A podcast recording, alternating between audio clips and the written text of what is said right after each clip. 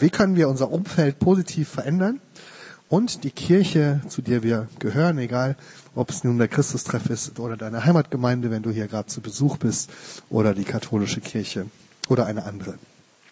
Ich möchte mit einem Bild anfangen, das für manche von euch vielleicht ein bisschen schockierend ist oder verstörend. Vielleicht finden es auch manche geschmacklos, aber es ist ein Bild, was mich bewegt hat, gerade in den letzten Wochen, und was mich sehr ins Nachdenken bringt. Eines der vielen Bilder von der brennenden Kathedrale Notre-Dame in Paris.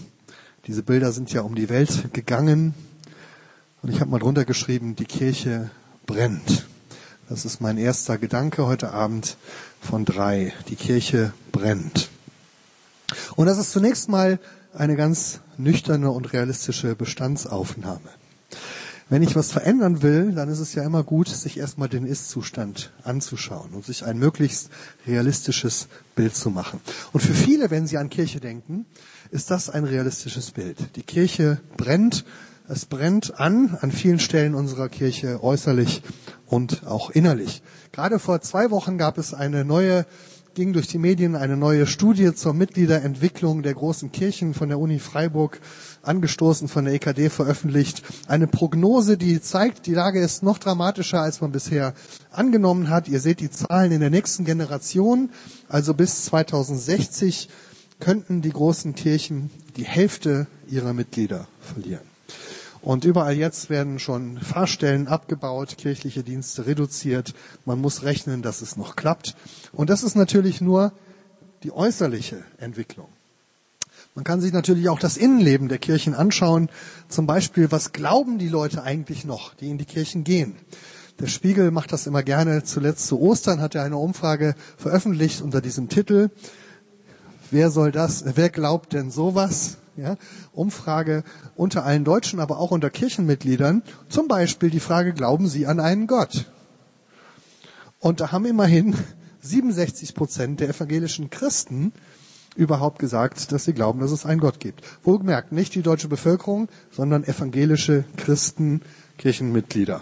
2/3 der Christen glauben, dass es einen Gott gibt. Es gibt auch die nächste Frage: Glauben Sie an ein Leben nach dem Tod? Da haben wir noch 40% der Christen, die überhaupt daran glauben. Das ist also eine enorme Erosion von zentralen und wichtigen Glaubensinhalten in der Kirche, die noch vor einer Generation eigentlich selbstverständlich waren. Die Kirche brennt. Und wenn ihr glaubt, das gilt nur beim kirchlichen Fußvolk, so das sind ja eh nur die Karteileichen, die nicht in die Kirche gehen, das stimmt nicht. Es gibt auch Umfragen unter evangelischen Pfarrern. Und auch unter Pfarrern ist vieles von dem umstritten, was wir jeden Sonntag im Glaubensbekenntnis beten und sprechen. Die Kirche sagt, das ist nicht so wichtig, was der Pfarrer persönlich glaubt, Hauptsache er predigt das Richtige. Das ist so die Strategie. In Holland gab es vor einigen Jahren ein bisschen Streit um einen evangelischen Pfarrer, der jeden Sonntag auf der Kanzel gepredigt hat, dass es keinen Gott gibt. Und die Leute waren etwas irritiert und haben bei der Kirche sich gemeldet und haben gesagt, das passt doch irgendwie nicht zusammen. Und dann hat die Kirche gesagt, solche Unterschiede muss man aushalten in der Kirche. Ja, eine glaubt das, der andere das, aber wir wollen ja zusammenbleiben. So, ja. Hauptsache, man glaubt an Jesus, dann ist es mit Gott nicht ganz so wichtig. Naja. Also, ihr wisst, dass die Kirche ist auch in der Öffentlichkeit sehr umstritten. Es gibt viele Skandale um sexuellen Missbrauch, um den Umgang mit Frauen. Jetzt gibt es gerade diese Woche diese Protestaktion Maria 2.0, habt ihr vielleicht mitgekriegt, da protestieren Frauen, dass sie in der katholischen Kirche so wenig zu sagen haben, obwohl sie die große Mehrheit sind. Aber wir als evangelische Kirche haben, glaube ich, auch unsere eigenen Probleme. Wer jetzt überheblich mit dem Finger auf die großen Landeskirchen zeigen will, so nach dem Motto, ja, das wussten wir immer schon, die sind ja auch alle nicht so richtig gläubig, nur wir halt, die richtigen Christen, wir sind auch wirklich bekehrt, der sollte vielleicht mal die neue Jugendstudie lesen aus dem Empirika-Institut in Kassel, Generation Lobpreis und die Zukunft der Kirche von Tobi Feix und Tobi Künkler.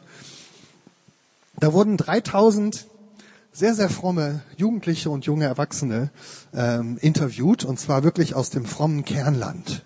ja, also auf dem Christival-Kongress, aus den Freikirchen, aus so Gemeinden wie dem Christustreff, CVM, ECs und so weiter. Und es ist sehr, sehr spannend, was man da so festgestellt hat. SMB habe ich gerade gehört, hallo, schön, dass ihr da seid. Also die waren auch dabei. Knackfromme junge Leute, das oft der offizielle Bezeichnung ist hochreligiöse Jugendliche, die also unheimlich gerne viel beten, viel gerne Lobpreislieder singen. Man sieht das hier, man hat sie gefragt, was sind eure Glaubensquellen? Lobpreismusik auf jeden Fall mit 63% ganz weit oben. Und dann geht man so langsam die Liste runter. Für 42% der knackfrommen Jugendlichen ist die Bibel eine wichtige Quelle des Glaubens. Das ist weniger als die Hälfte. Und hier ist auf der nächsten Grafik sehen wir noch die Frage, Moment, wo habe ich sie? Was war die Frage? Da steht sie drüber, na, hier unten. Ich richte meinen Alltag nach der Bibel aus. Das sind jetzt so die Wertungen, stimmt total, stimmt nicht. Wenn man das in Prozentzahlen setzt, 40% der knackfrommen Jugendlichen sagen, ich richte meinen Alltag nach der Bibel aus. Und dann gibt es nochmal 39%, die wenigstens sagen, teils, teils. Ja? Also wie man seinen Alltag teils, teils nach der Bibel. 10% der befragten Jugendlichen und jungen Erwachsenen engagieren sich noch in missionarischer Arbeit. Wenn man sie fragt, wo engagierst du dich? Mission 10%. 30% sagen immerhin, ich kann mir vorstellen, in der Zukunft mal missionarisch tätig zu sein. Das ist ein Drittel. Mit anderen Worten, für viele dieser knackfrommen Jugendlichen und jungen Erwachsenen ist es zwar sehr wichtig, dazu zu gehören, zur christlichen Gemeinde, Lobpreislieder zu singen. Aber wenn es danach geht, den Alltag nach der Bibel auszurichten oder auch den eigenen Glauben weiterzugeben an andere, dann ist die Mehrheit inzwischen eher skeptisch. Die Herausgeber des Buches kommen am Ende zu dem Schluss, dass das Gottesbild in dieser Generation so eine Mischung ist zwischen einem göttlichen Butler, der mir alle meine Wünsche erfüllt, und einem kosmischen Therapeuten, der dafür sorgt, dass es mir gut geht. Gott ist dafür da, es mir im Leben angenehmer zu machen, aber bitte, ansonsten soll er sich höflich heraushalten aus meinem Leben und mir nicht mit irgendwelchen Ansprüchen begegnen. Also auch hier im scheinbar frommen Paradies ist längst nicht mehr alles selbstverständlich. Die Kirche brennt auch in ihrem innersten Kernland. Und jetzt könnte man sich entmutigen lassen durch solche Entwicklungen oder erschrecken lassen, aber das ist natürlich immer eine Frage der Sichtweise. Man kann sich als Kaninchen vor die Schlange stellen und immer auf die Schlange gucken. Man kann aber diesen Satz, die Kirche brennt, auch ganz anders verstehen. Eine brennende Kirche, das ist eigentlich seit jeher ein Bild für eine sehr lebendige Kirche. Schon die allerersten Jünger haben am ersten Ostertag gesagt, als sie spazieren gingen und plötzlich Jesus bei ihnen war, da sagten sie hinterher zueinander, brannte nicht unser Herz, als er mit uns redete.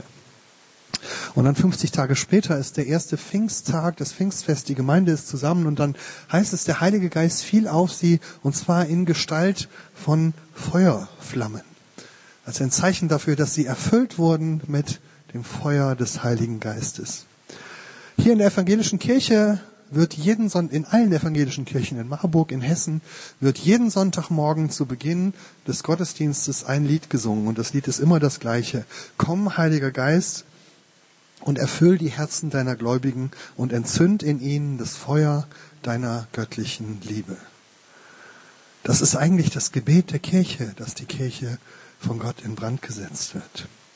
Es gibt ein anderes Kirchenlied, da heißt es, O dass doch bald dein Feuer brennte, du unaussprechlich Liebender, und bald die ganze Welt erkennte, dass du bist König, Gott und Herr. Verzehre Stolz und Eigenliebe und sondere ab, was unrein ist, und mehre jener Flamme Triebe, die nur auf dich gerichtet ist.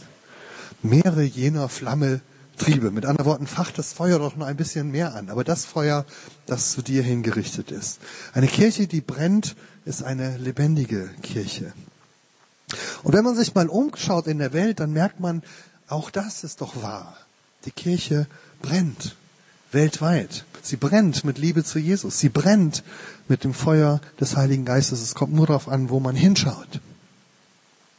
Mich hat ein Bericht kurz nach Ostern sehr inspiriert. Da ging es um die Pläne für den Wiederaufbau der Kirche in Paris. Da gibt es ja verschiedene Modelle und da konnte man lesen, dass die Chefdombaumeisterin in Paris einen Aufruf gestartet hat nach ganz Europa. Und sie hat gesagt, wir brauchen jetzt die jungen Leute, die diesen Beruf noch gelernt haben oder im Moment noch lernen. Kirchenbau, Dombaumeister, das ist irgendwie eine Ausbildung, ja, aber da gibt's nicht so viele von. Und jetzt geht's darum, dass die alle da hinkommen und zusammen an diesem Projekt bauen, die Kirche wieder aufzubauen. Ich weiß, dass es umstritten ist, auch mit diesen Spenden und so. Manche sagen, man soll lieber für was anderes spenden. Aber bleiben wir mal bei der Symbolbedeutung.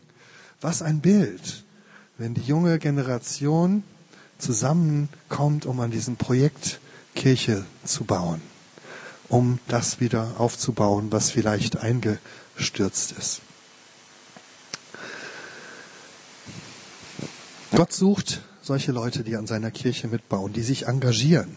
Und das ist ja auch die positive Seite. Auch das ist in der Jugendstudie Generation Lobpreis deutlich geworden. Es gibt ganz viele junge Leute und junge Erwachsene, die gerne in der Kirche mitgestalten wollen. Da gibt es zum Beispiel den einen, der sagt, die Chance, an etwas mitzuarbeiten, an etwas Größerem, am Reich Gottes, davon ein Teil zu sein, ist spannend und cool und macht Spaß. Ja, also mitgestalten. Und dann hat man gefragt, wo würdest du dich denn in Zukunft engagieren in der Kirche? Und dann gibt's eine ganze Latte von Sachen, wo sich Jugendliche und junge Erwachsene engagieren wollen. In der Gestaltung von Freizeiten, in der Kinder- und Jugendarbeit, im Lobpreis, in der Musik, in Arbeit mit Flüchtlingen, in Friedensarbeit, in internationaler Entwicklungszusammenarbeit. Diese Jugendstudie zeigt, dass da ein enormes Potenzial ist und viele in den Startlöchern sind, um Kirche positiv zu verändern und zu gestalten. Und auch das zeigt doch, die Kirche brennt. Und das ist gut so. Und auch wenn man ein bisschen in die Welt schaut, dann merkt man, die Kirche brennt. Zum Beispiel in China. In China ist die Zahl der Christen in den letzten Jahrzehnten deutlich angestiegen. Es ist ein bisschen schwierig, das zu messen. Da unten die untere blaue Linie, das ist die offizielle Regierungsstatistik. Selbst die geht aufwärts. Und dann gibt es unabhängige Statistiken. Da sieht man, dass die exponentiell da oben wachsen. Und auch weltweit wächst die Zahl der Christen. Das sieht man hier unten, der blaue Bereich, das sind die Christen von 1900 bis 2025. Da ist natürlich auch allgemeines Bevölkerungswachstum dabei, aber tatsächlich auch die Kirchen selbst wachsen. Steffi und ich, wir waren vor einigen Jahren mal in Kairo, in Ägypten, am Rande von Kairo, außerhalb der Slums, die es da so gibt, gibt es diese riesigen Höhlenkirchen. Diese Kirchen wurden von Christen gebaut, die in Kairo, in Ägypten, zu den Ärmsten der Armen gehören, im sogenannten Viertel der Müllmänner. Das ist ein riesiges Slumgebiet am Rande von Kairo und da wohnen eben vor allen Dingen Christen, weil die Christen sind eine Minderheit in diesem Land. Die kommen an die großen und guten Berufe nicht ran, wo man viel Geld verdient und deswegen sind sie vor allen Dingen damit beauftragt, den Müll in der Stadt einzusammeln. Und wo kommt der hin? Den nehmen die mit nach Hause. Und dieses ganze Viertel ist voll mit Müllsäcken, wenn man da durchgeht oder läuft überall mit und es stinkt bis zum Himmel. Und das sind wirklich die Ärmsten in Kairo. Aber direkt vor ihrer Haustür haben sie diese riesigen Höhlen in den Felsen gehauen. Und da treffen sie sich. Und in diesen Kirchen, das habt ihr vielleicht auch gehört, da sieht man so eine Lobpreisveranstaltung. Da wird regelmäßig Jesus gelobt und Lobpreis gefeiert. Und das habt ihr sicher auch gehört, dass diese Kirchen auch sehr oft Opfer sind von Bombenanschlägen, diese jetzt hier noch nicht, aber in Kairo immer wieder an Feiertagen kommen Menschen ums Leben, weil sie verfolgt werden. Aber sie bleiben bei Jesus, weil sie für Jesus brennen. Eine Kirche, die brennt. Egal ob in solchen riesigen Megakirchen oder in ganz kleinen. Wir waren vor längerer Zeit mal als Christustreff mit einem Einsatz in Irian Jaya. Manche kennen die Familie Scheunemann, die haben da auch gearbeitet. Und da waren wir eingeladen, mit Christen im Hochland von Irian mitten im Urwald da Gottesdienst zu feiern. Und wir durften da Theater spielen. Eine tolle Erfahrung zu sehen, dass selbst an den entlegensten Winkeln der Welt eine Kirche da ist. Diese Leute sind bis vor einer Generation, hatten die noch überhaupt keinen Kontakt zur Außenwelt und dann sind Missionare dahin gekommen, sie haben den Glauben angenommen und heute senden sie selbst Missionare aus in andere Teile der Welt. Eine Kirche, die brennt. Letztes Jahr war ich in Neubrandenburg auf dem Datzeberg. Ich weiß nicht, wer von euch schon mal da war. Eine Hochhaussiedlung am Rande von Neubrandenburg. Hier ist ein kleines Team von Christen aktiv, Polylux e.V., Einige davon, seht ihr da unten, waren früher hier in Marburg, Studierende vom Bibelseminar. Und die haben jetzt dort zusammen als Christen in dieser Siedlung, leben sie als Kirche, um dort diese Gegend zum Schöneren zu gestalten, positiv ihr Umfeld zu verändern. Die Kirche brennt. Die Kirche brennt zweifellos. Und das kann man als etwas Schlechtes ansehen oder als etwas Gutes. Feuer kann zerstören und Feuer kann beleben und wärmen. Und da kommst du jetzt ins Spiel. Denn die gute Nachricht ist, in der Bibel finden wir die Aussage, dass du die Kirche bist. Du bist die Kirche. Mein zweiter Gedanke für heute Abend. Du bist die Kirche. Wir sind die Kirche, wenn wir Jesus folgen. Und ich möchte euch mitnehmen in eine Geschichte in der Bibel, die man oft als den Gründungsmoment der Kirche bezeichnet. Wenn ihr eine Bibel dabei habt, mitlesen wollt, Matthäus 16, Vers 13 bis 18. Jesus kam in die Gegend von Caesarea Philippi und fragte seine Jünger und sprach: Wer sagen denn die Leute, dass der Menschensohn sei? Lutherdeutsch: Was sagen die Leute, wer ich bin? Ja. Sie antworteten: Einige sagen, du bist Johannes der Täufer. Andere sagen, du bist Elia. Andere sagen, du bist Jeremia oder ein anderer Prophet. Er sprach zu ihnen: Was sagt ihr denn, wer ich bin? Da antwortete Simon Petrus und sprach: Du bist der Christus, der Messias, des lebendigen Gottes Sohn. Und Jesus antwortete und sprach zu ihm: Selig bist du, Simon, der Sohn von Jona, denn das haben dir nicht Fleisch und Blut offenbart. Also das hast du nicht von anderen Menschen gehört, sondern das hat dir mein Vater im Himmel offenbart. Und ich sage dir noch etwas: Du bist Petrus. Und auf diesen Felsen will ich meine Gemeinde bauen. Und die Pforten der Hölle sollen sie nicht überwältigen. Kirche beginnt da, wo wir uns zu Jesus bekennen. Egal, was die anderen Leute über Jesus sagen. Darum ging es ja in dieser Geschichte. Jesus hatte zu dieser Zeit viele, viele Fans, viele, viele Bewunderer, die in ihm alles Mögliche sahen, was sie sich gewünscht haben. Man kann ja enorm viel auf Jesus projizieren. Jeder hat sich so sein Bild von Jesus zurechtgezimmert. Ein Jesus, der mir passt. Für die einen war er ein toller Prophet, für die anderen ein strenger Bußprediger, für die Dritten ein Bote direkt vom Himmel. Aber offensichtlich ist nicht alles gleich richtig, was wir uns über Jesus denken. Denn Jesus fragt: Was sagt ihr denn, wer ich bin? Folgt ihr einfach dem, was die Leute um euch herum über Jesus sagen, oder nehmt ihr euch die Zeit, euch selbst ein Bild zu machen, unabhängig von der Meinung der Leute? Und Petrus ist der Erste, der das ausspricht, das, was wir heute ein christliches Bekenntnis nennen.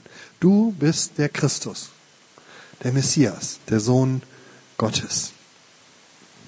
Und dann sagt Jesus: Weil du das gesagt hast, das ist die Grundlage, auf der wir aufbauen können. Auf diese Grundlage kann ich meine Kirche bauen. Das reicht als Felsen. Im Hebräischen und im Griechischen ist Petros der Fels, und da kann man drauf bauen. Deswegen kriegt Petrus diesen Namen. Und Jesus fragt dich heute genau dasselbe. Wer bin ich für dich? Die Situation ist ja ziemlich ähnlich wie damals. Die Leute behaupten alles Mögliche über Jesus, wer er gewesen ist oder nicht gewesen ist, was er gesagt haben soll, was er nicht gesagt haben soll. Da kann so jeder behaupten, was er möchte. Ja, und dann guckt man so die Bibel durch und dann liest man das eine und das andere. Dann sagt man, das hat er gesagt, nee, das hat er nicht gesagt. Je nachdem, was mir gefällt. Das, was wir uns nicht vorstellen können, was Jesus gesagt haben soll, das hat er dann für uns auch nicht gesagt. Und ruckzuck haben wir uns einen Jesus gebastelt, der unseren Wünschen entspricht, unseren Vorstellungen, statt dass wir den nehmen, der uns da wirklich begegnet in der Schrift. Wer ist Jesus für dich? Ein netter Weisheitslehrer, ein Verkünder von Kalendersprüchen oder, wie es in der Studie heißt, ein göttlicher Butler und kosmischer Therapeut? Oder ist er der Messias und Sohn Gottes, der über dein Leben bestimmen darf? Wenn du bereit bist, Jesus nachzufolgen und ihm dein Leben anzuvertrauen, dann bist du Kirche. Und Jesus sagt zu dir: Auf diesen Felsen können wir bauen. Und das ist der Anfang. Mit diesem Bekenntnis zu Jesus legst du den Grundstein, um die Kirche positiv zu verändern. Und dann kommt das Nächste, dann geht es nämlich darum, das Feuer zu entfachen. Entfache das Feuer, mein dritter Gedanke für heute und auch der letzte Gedanke, keine Sorge. Es ist interessant, wenn wir dieser Geschichte von Petrus folgen, dann begegnen wir immer wieder Feuer. Es gibt 4 Feuergeschichten nacheinander von Petrus und die will ich mit euch kurz durchgehen. Das erste Mal gleich hier an dieser Stelle. Direkt nachdem Petrus sein Bekenntnis gesprochen hat, redet Jesus vom Feuer. Und zwar vom Feuer der Hölle. Das entmachtete Feuer der Hölle. Jesus sagt, du bist Petrus, auf diesen Felsen will ich meine Kirche bauen und die Pforten der Hölle sollen sie nicht überwältigen. Wir haben ja am Anfang von der Kirche gesprochen, die in Brand steht. Es gibt viele Angriffe, viele Anfechtungen, denen die Kirche ausgesetzt ist. Schrumpfende Zahlen, gesellschaftlicher Gegenwind, Skandale, Verfolgung, innere Erosion, ein Verlust an zentralen Glaubensüberzeugungen. Aber Jesus sagt hier, das alles ist nicht in der Lage, meine Kirche zu zerstören. Nicht mal die Pforten der Hölle können das. Denn die sind entmachtet in dem Moment, wo ein Mensch sich zu Jesus bekennt. Kirchliche Organisationen, Institutionen, auch Missionswerke oder christliche Vereine können untergehen.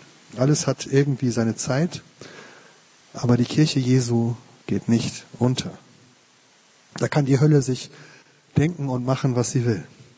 Gottes Feuer brennt und wo Gottes Feuer brennt, da kann das Feuer der Hölle nichts mehr ausrichten. Und das ist doch an sich schon mal eine Ermutigung gegen alle Angstmacherei, gegen alle Unkenrufe, die den Untergang der Kirche prophezeien. Wenn du in dieser fröhlichen Gewissheit lebst, dass die Pforten der Hölle nichts ausrichten können, dann kannst du allein durch diese Überzeugung dein Umfeld in der Kirche positiv verändern. Und dann kommt das Zweite, das reinigende Feuer der Ehrlichkeit. Wenn wir die Geschichte von Petrus weiterlesen, kommt ein weiteres Feuer. Es kommt die Nacht, in der Jesus verhaftet wird. Und er wird zum Hohepriester in den Palast geführt. Petrus läuft hinterher und dann landet er im Vorhof des Palastes des Hohepriesters an einem Feuer, an einem Kohlefeuer. Und da sitzen andere Leute mit. Innen drin wird Jesus gerade verhört, er wird geschlagen, er wird verurteilt. Und die Leute sitzen da mit ihm am Feuer und dann fragen sie ihn ganz direkt, gehörst du etwa auch dazu? Zu diesen Jesus-Leuten. Und Petrus schaut in dieses Feuer und fragt sich, wie soll ich auf diese Frage reagieren? Vielleicht auch wieder eine Situation, die du ganz ähnlich heute in Marburg erleben könntest. Da sitzt du in der Mensa, die Leute diskutieren kontrovers über Jesus, über die Christen in Marburg und anderswo. Und dann schaut dich plötzlich einer an und sagt, gehörst du etwa auch dazu? Spannende Situation, die ich auch persönlich sehr gut kenne. Und dann ist es gar nicht so einfach, was man antwortet. Es ist überhaupt nicht mehr so einfach heute, sich offen zu Jesus zu stellen oder zu seiner Kirche. Wir hätten das so gerne, dass die Kirche ein gutes Image hat. Dass alle begeistert sind, wenn du sagst, ja, ich bin auch einer von Jesus. Wir wünschen uns das, dass wir eine beliebte Kirche sind. Dass unsere Kirche attraktiv ist, dass alle darüber reden und alle nur Gutes über uns sagen. Dass die Leute schon deswegen zu uns kommen, weil wir so cool sind und so ein tolles Programm haben und so nett und so freundlich sind. Das wäre schön, aber es ist leider nicht so. Das hat nicht mal Jesus damals geschafft, dass ihn alle mögen. Und ich glaube, das schaffen wir auch nicht. Es wird immer Leute geben, die Jesus toll finden und es wird immer Leute geben, die Jesus lächerlich finden oder sogar gefährlich. Und die Frage an uns ist, ob wir uns davon leiten lassen wollen, was die Leute über uns sagen. Oder ob wir zu dem stehen, was wir nun mal sind und wer Jesus nun mal ist. Petrus in diesem Moment muss sich eingestehen, ich krieg das nicht hin, ich schaff das nicht. Ich kann nicht dazu stehen. 3 Mal verleugnet er Jesus und dann fängt er bitterlich an zu weinen. Weil er sich dann plötzlich eingestehen muss, dieser mutige Petrus, der ich damals war, als Jesus mich den Fels genannt hat, der bin ich beileibe nicht immer. Und das ist der Punkt der Ehrlichkeit, wo er ehrlich zugestehen muss, diese Kirche ist nicht auf meinen festen Glauben gegründet, sondern auf der festen Zusage von Jesus. Wir brauchen dieses reinigende Feuer der Ehrlichkeit. An diesem Feuer merken wir, wir kriegen es alleine nicht auf die Reihe. Und ich glaube, dass echte Erneuerung in der Kirche, echte Veränderung zum Positiven nur dann kommt, wenn wir in die Buße gehen über das, was uns von Jesus trennt. Wenn wir unsere Fehler, unser Versagen offen und ehrlich eingestehen. Wenn wir es lernen, bitterlich zu weinen darüber, dass wir uns so oft nicht zu Jesus stellen. Dass wir eben nicht die strahlenden Helden des Glaubens sind, sondern ganz oft auch die kläglichen Antihelden des Unglaubens. Aber wo wir das erkennen, da ist ein neuer Anfang möglich. Und das ist ein wichtiger zweiter Schritt zur positiven Veränderung. Denn diese Einsicht führt uns einen Schritt weiter. Und das ist der nächste Punkt, das wärmende Feuer der Vergebung. Es geht weiter mit den Feuern in Petrus' Leben. Wenig später nach diesem Abend sitzt Petrus wieder an einem Feuer. Es ist wieder ein Kohlefeuer, genauso eins wie in diesem Innenhof. Es gibt dieses Wort nur zweimal im Neuen Testament. Damals in dem Innenhof und dann an dieser Stelle am Ufer des Sees Genezareth. Und da sitzt Petrus wieder an so einem Feuer und diesmal sitzt ihm Jesus gegenüber. Und er stellt ihm nur die eine Frage. Petrus, hast du mich lieb? Und Petrus sagt etwas kleinlauter als damals bei seinem ersten Bekenntnis, aber dafür sehr ehrlich. Ja, Herr, du weißt alles, du weißt auch, dass ich dich lieb habe. Und dann macht Jesus ihn zum Hirten seiner Kirche. Weide meine Lämmer. Und das sagt er dreimal, genauso oft, wie Petrus ihn verraten hat. Weil seine Vergebung unser Versagen ausgleicht. Jesus beruft dich und Jesus gebraucht dich, nicht weil du so toll und perfekt und glaubensstark bist, nicht weil du die besten Ideen hast und die besten Konzepte und Programme zur Kirchenmodernisierung, nicht weil du alles besser machst als die doofen anderen Kirchen oder alles besser als deine Eltern und Großeltern, die ja auch schon in der Kirche waren, sondern Jesus kann dich gebrauchen, weil er dich liebt. Und wenn du ihn liebst, dann bist du ein guter Hirte für seine Kirche. Ein Mann oder eine Frau, die oder der ihr oder sein Umfeld positiv verändern kann. Und Jesus sagt zu dir, weide meine Lämmer. Und dann wieder kurz danach kommt noch ein viertes Feuer. Nämlich das heilige Feuer der Begeisterung. Das heilige Feuer der Begeisterung. 50 Tage nach der Auferstehung von Jesus ist Petrus an diesem Pfingsttag mit den anderen Jüngern zusammen, ganz so ähnlich wie hier, so eine Veranstaltung, wo sie gebetet haben. Und dann werden sie alle erfüllt mit dem Heiligen Geist. Und wie fällt der Heilige Geist auf sie? Als Feuer. Und da beginnt die Kirche zu brennen. Warum brauchen wir den Heiligen Geist?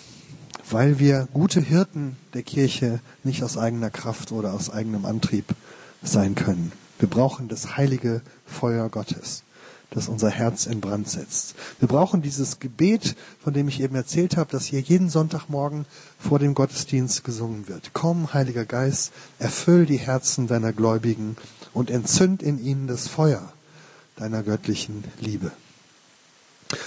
Wir werden jetzt gleich zusammen singen und beten und ich lade euch ein, dass ihr diese Zeit nutzt, um euch auszustrecken nach diesem Feuer des Heiligen Geistes. Hier vorne werden Mitarbeiter sein, die gerne für dich persönlich beten und vielleicht gehst du die 4 Punkte nochmal durch. Was ist das, was du heute Abend besonders brauchst und worum du beten möchtest? Vielleicht ist es der Zuspruch, dass Jesus dir sagt oder einer der Mitarbeiter dir sagt, die Pforten der Hölle werden meine Kirche nicht überwinden können. Die werden auch dir nichts anhaben können. Dann komm und lass für dich beten, um diesen Zuspruch zu hören.